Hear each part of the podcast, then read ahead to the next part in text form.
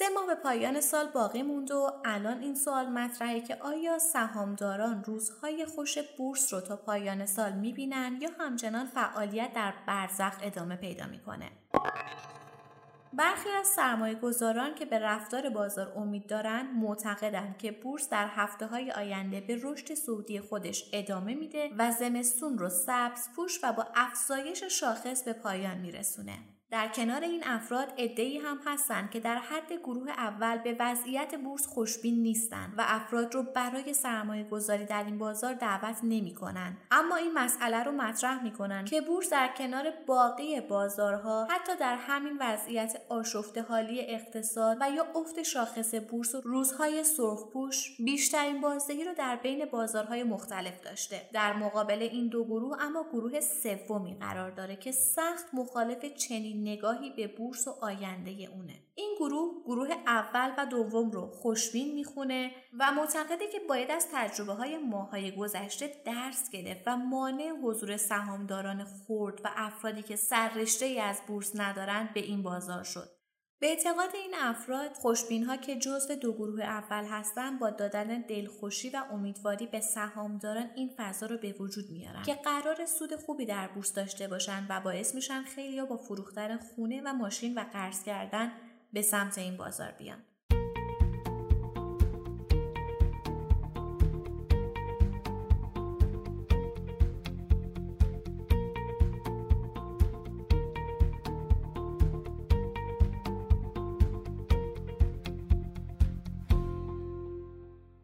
سلام. اینجا پادکست کاریزماست و شما در حال شنیدن هفدهمین اپیزود از مجموعه پادکست های هفتگی کاریزما هستید. کاریزما یه پادکست تحلیلیه تحلیل بازار سرمایه که توسط گروه مالی کاریزما تهیه شده. این اپیزود در روز چهارشنبه سوم دی ماه 1399 ضبط شده. من آرام نظری هستم و با همراهی میسم رحمتی کارشناس اقتصاد و کارشناس ارشد مدیریت مالی اتفاقات مهم بازار سرمایه در هفته گذشته رو مرور می‌کنیم و نهایتا به سیمایی از هفته آینده می‌رسیم. با ما همراه باشید.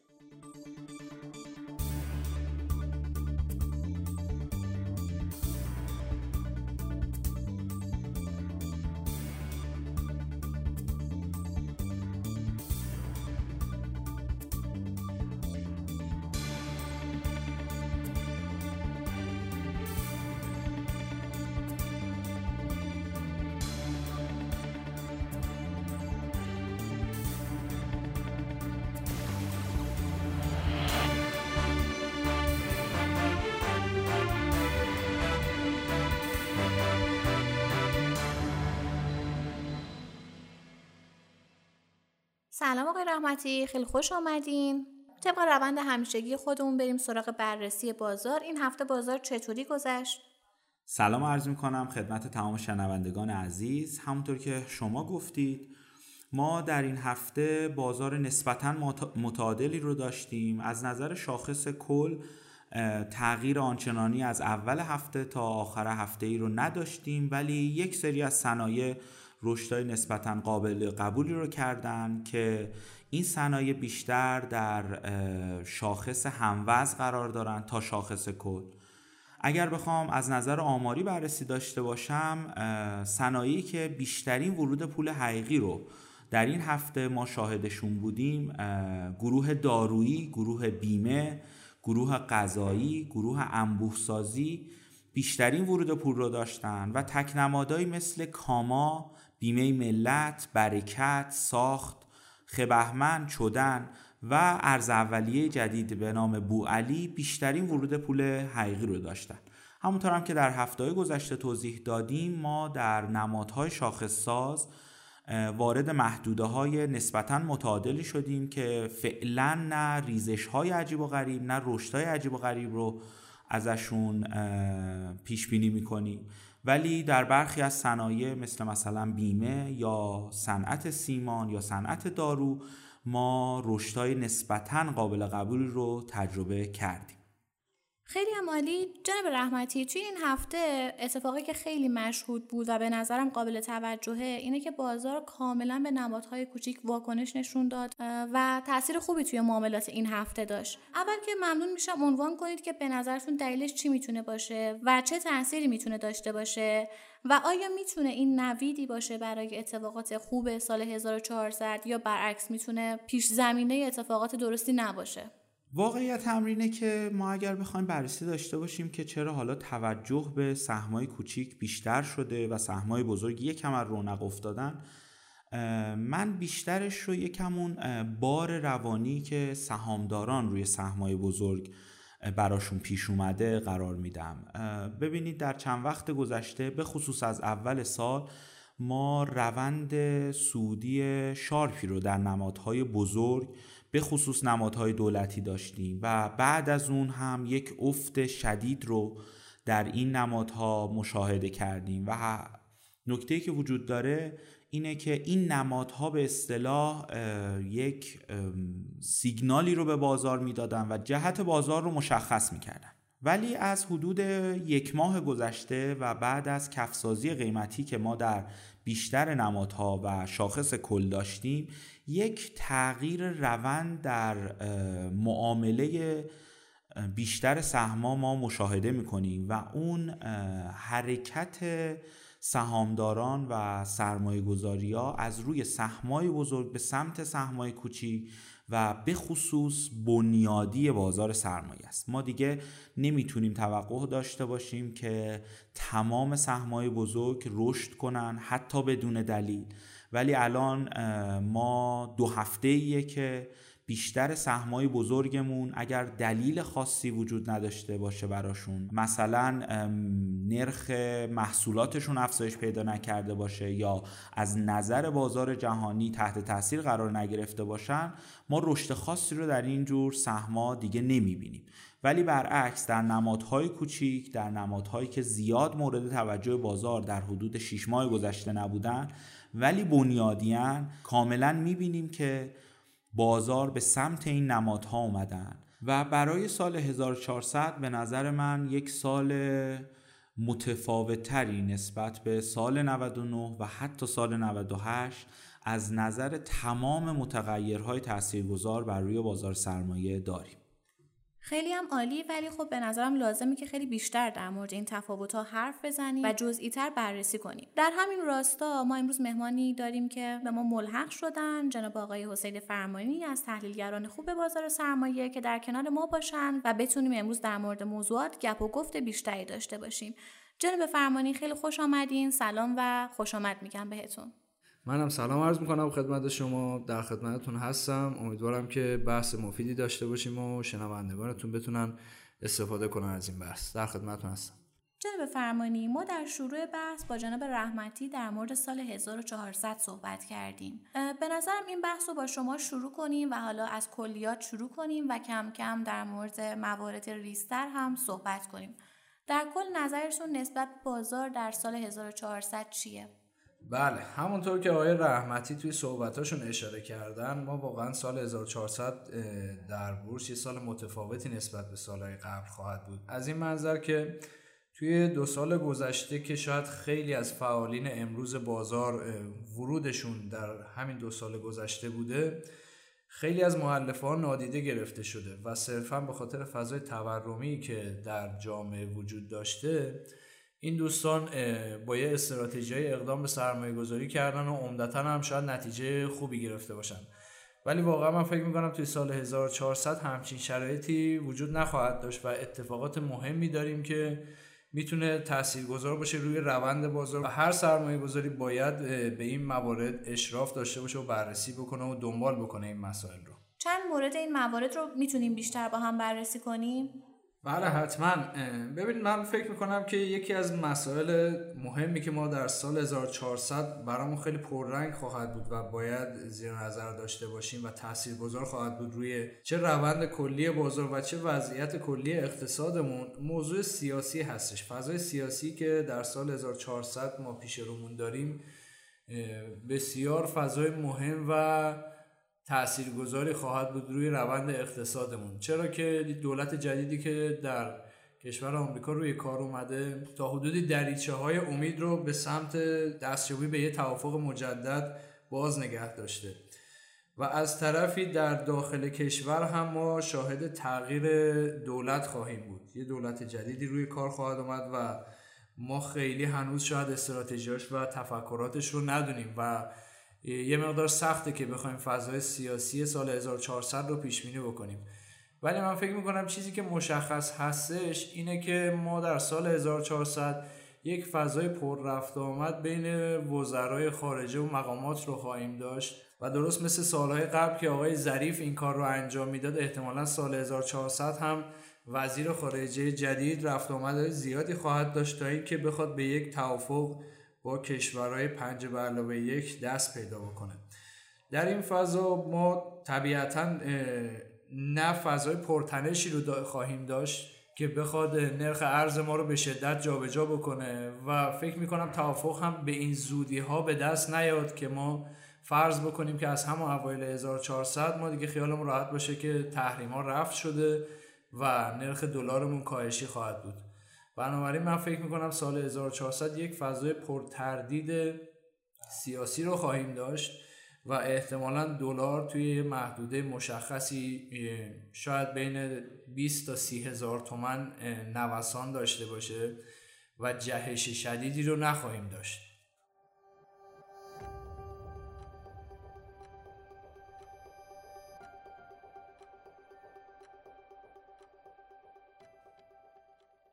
آقای رحمتی نظر شما در این مورد چیه؟ در مورد این موضوع که آقای فرمانی هم صحبت کردن به نظر من کاملا درسته ما احتمالا در سال آینده در مورد تمام متغیرامون حالا نه صرفا نرخ ارز چون نرخ ارز رو ما صحبت می‌کنیم به خاطر مبنای پایه‌ای که وجود داره صحبت می‌کنیم ولی در مورد تمام متغیرامون احتمالاً با درصد بالایی نوسانات بسیار کمی رو حداقل می‌تونیم بگیم نسبت به سال 99 داریم. فقط نگرانی که من در مورد سال 1400 دارم وضعیت بودجه دولته که با توجه به بودجه اولیه که دولت در دولت به مجلس ارائه داده وضعیت خوبی حداقل از نظر من نیست. به نظرم خیلی خیلی خوشبینانه این بودجه رو دیده و تنها ریسکی که برای سال 1400 وجود داره بودجه دولت در سال آتیه. حالا نمی‌دونم حسین جان نظر شما در مورد بودجه چیه؟ ببین خب بودجه رو همه دیدن ارقامش رو. ما دیدیم که دولت دو میلیون سیصد هزار بشکه فروش نفت در روز رو تصور کرده در حالی که الان تو این روزایی که هستیم در حدود 500 هزار بشکه در روز دولت داره نفت میفروشه. حالا آقای روحانی این موضوع رو یک کم خواست شفاف بکنه گفت که ما دو میلیون سیصد هزار بشکه فروش رو در نظر گرفتیم ولی نگفتیم که این فروش قرار صرفا صادرات باشه. ما شاید داخل می‌خوایم بفروشیم. اون خیلی مشخص نیست. ولی چیزی که مشخص هست از عددی که دولت برای فروش نفت در نظر گرفته. و حتی نرخ ارزی که در نظر گرفته که فکر کنم 11500 تومان باشه معلومه که دولت استراتژیش رو تا حد زیادی روی به دست اومدن این توافق چیده. یعنی فرض رو در این در نظر گرفته که اوضاع بدتر که نمیشه هیچ بهتر هم خواهد شد. ما در تنگنا دیگه به این شدت قرار نخواهیم گرفت. و با این فرض بودجه رو ارائه داده که بتونه تأمینش بکنه. پس بخوام نتیجه گیری کنیم حالا هم از صحبت شما هم صحبت من. اینه که کلا در سال 1400 احتمالا ما یک فضای نسبتا رکودی از نظر متغیرهای کلان و خورد اقتصادی داریم. و حالا سوال اصلی اینجا پیش میاد که بازار سرمایه با توجه به این وضعیت حالا رکودی از نظر متغیرهای اقتصادی چجوریه و چه متغیرهای دیگه ای به جز حالا دلار می‌تونه روی بورس در سال 1400 تاثیر بذاره؟ نظر تو چیه حسین جان؟ ببین میسم ما چه بخوایم چه نخوایم توی سالهای گذشته نرخ ارز تاثیر اصلی رو روی روند بازار سرمایه داشته. یعنی مهمترین چیزی که قیمت ها رو تعیین کرده ارزش ریال بوده. و ما هیچ موقع ندیدیم که دوره باشه که ریال پرقدرت باشه یا حداقل افت ارزش زیادی نداشته باشه. ولی ما یه بازدهی خیلی بزرگ و خیلی عجیب توی بازار سرمایه و قیمت سهم ها ببینیم. یعنی اگر این فرض رو بخوایم داشته باشیم که توی سال 1400 ما جهش ارزی نداریم بنابراین تا حدودی انتظاراتمون هم از بازدهی باید تعدیل بکنیم.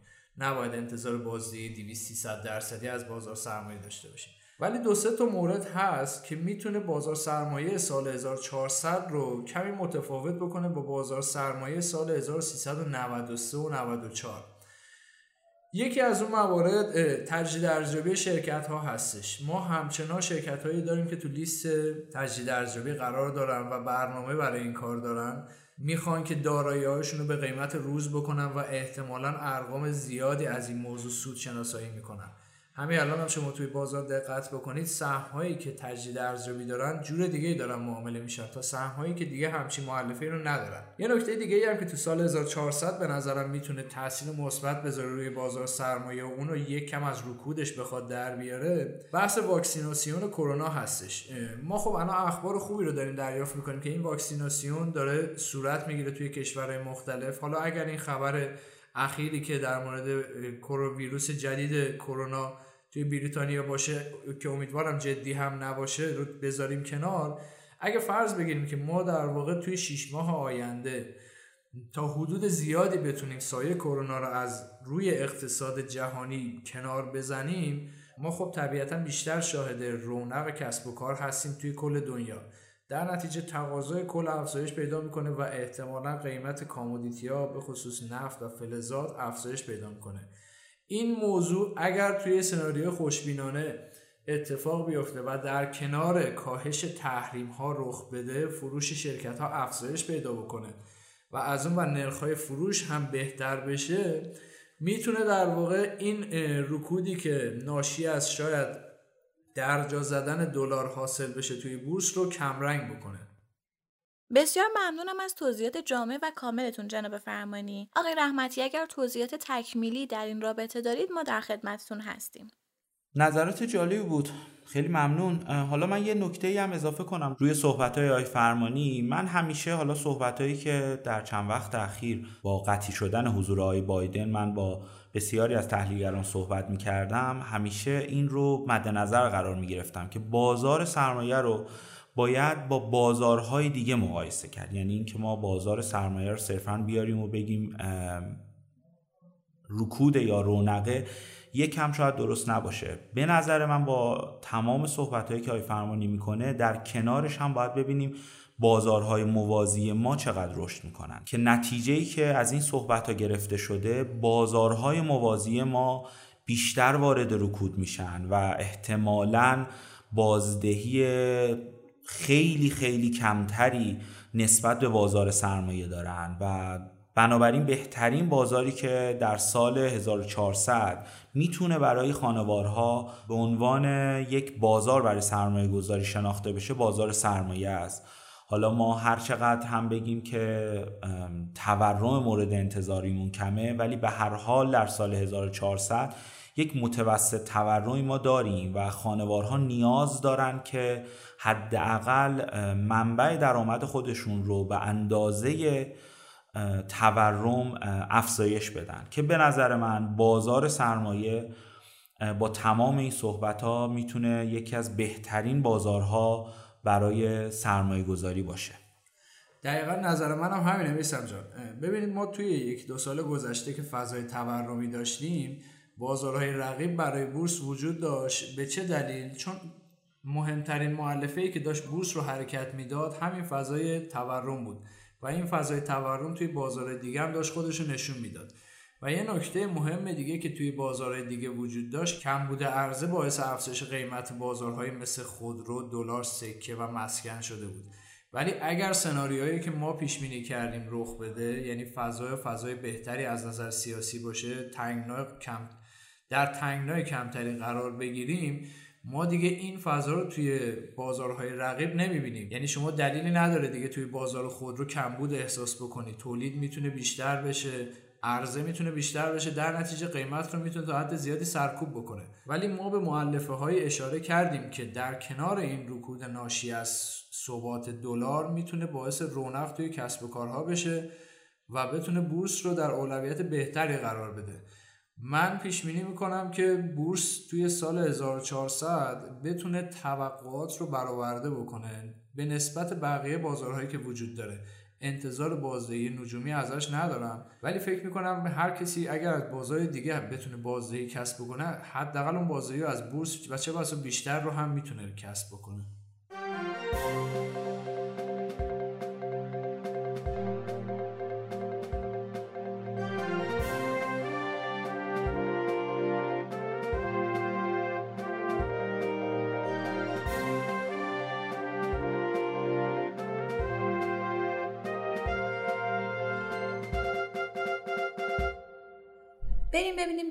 هفته آینده بازار به چه سمت و سوی میره و برای هفته آینده چه استراتژی داشته باشیم و به چه نکاتی باید خیلی توجه کنیم در هفته آینده؟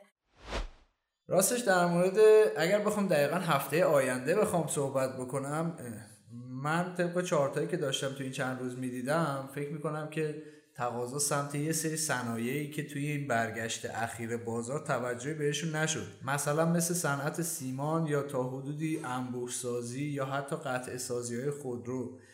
فکر می‌کنم این صنایع هفته که پیش رو داریم هفته سبزی براشون باشه و بتونن درصدهای مثبتی رو تجربه بکنن. بنابراین فکر می‌کنم این صنایع و شرکت ها که اصلاح زیادی داشتن به نسبت سهم هایی که در این چند وقت ازشون حمایت شد و حتی نزدیک سقف های تاریخیشون باشن توی یک هفته یا دو هفته آینده تقاضای بیشتری داشته باشن به نسبت سهم های بزرگ و حتی شاخصی. یه نکته دیگه هم که می‌تونم در مورد یکی دو هفته آینده اشاره بکنم دقیقا سهمهایی هستش که خبرهای تجدید ارزیابیشون احتمالا به گوش برسه. فکر می‌کنم سهمهایی خواهم که تقاضای بیشتری نسبت به بقیه سهمها توی بازار داشته باشن. سپاسگزارم. جناب رحمتی شما نظرتون در مورد هفته آینده چیه؟ از نظر من برای هفته آینده همونطور که آقای فرمانی هم توضیح دادن نمادهای کوچیکتر یا به اصطلاح شاخص هموز رشد بهتری رو احتمالا داشته باشن. ولی من یه نظر دیگه ای در کنار این نظر هم دارم اینه که نمادهای بزرگ در دو هفته اخیر نسبتا کفسازی خوبی انجام دادن و احتمالا ما یک رشد نسبی در هفته آینده در مورد نمادهای بزرگ داشته باشیم. هرچند این رشد نمی‌تونه زیاد شارپ باشه ولی به نظر من بعد از دو هفته می‌تونیم انتظار داشته باشیم که شاخص کل یک روند رو به رشدی رو پیدا کنه و احتمالا وارد کانال یک میلیون هزار واحد بشه. همچنان هم بر این عقیده هستم که محدوده یک میلیون هزار واحد مقاومت بسیار مهمیه برای شاخص کل و ما در این منطقه کارهای زیادی رو داریم از نظر عرضه و تقاضا تا بتونیم از این منطقه عبور کنیم.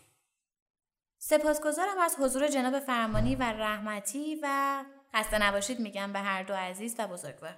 خواهش می‌کنم ممنون از دعوتتون. انشالله که هفته خوبی پیش رو داشته باشید.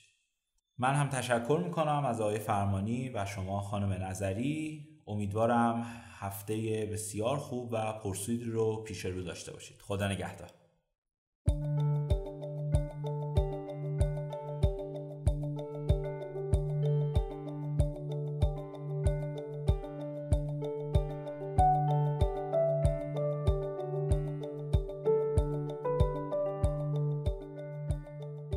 لطفا سوالات، نظرات، انتقادات و پیشنهادات خودتون رو از طریق آیدی تلگرام pod underline admin با ما در میون بذارید. POD underline admin باعث افتخار ماست که صدای شما باشیم.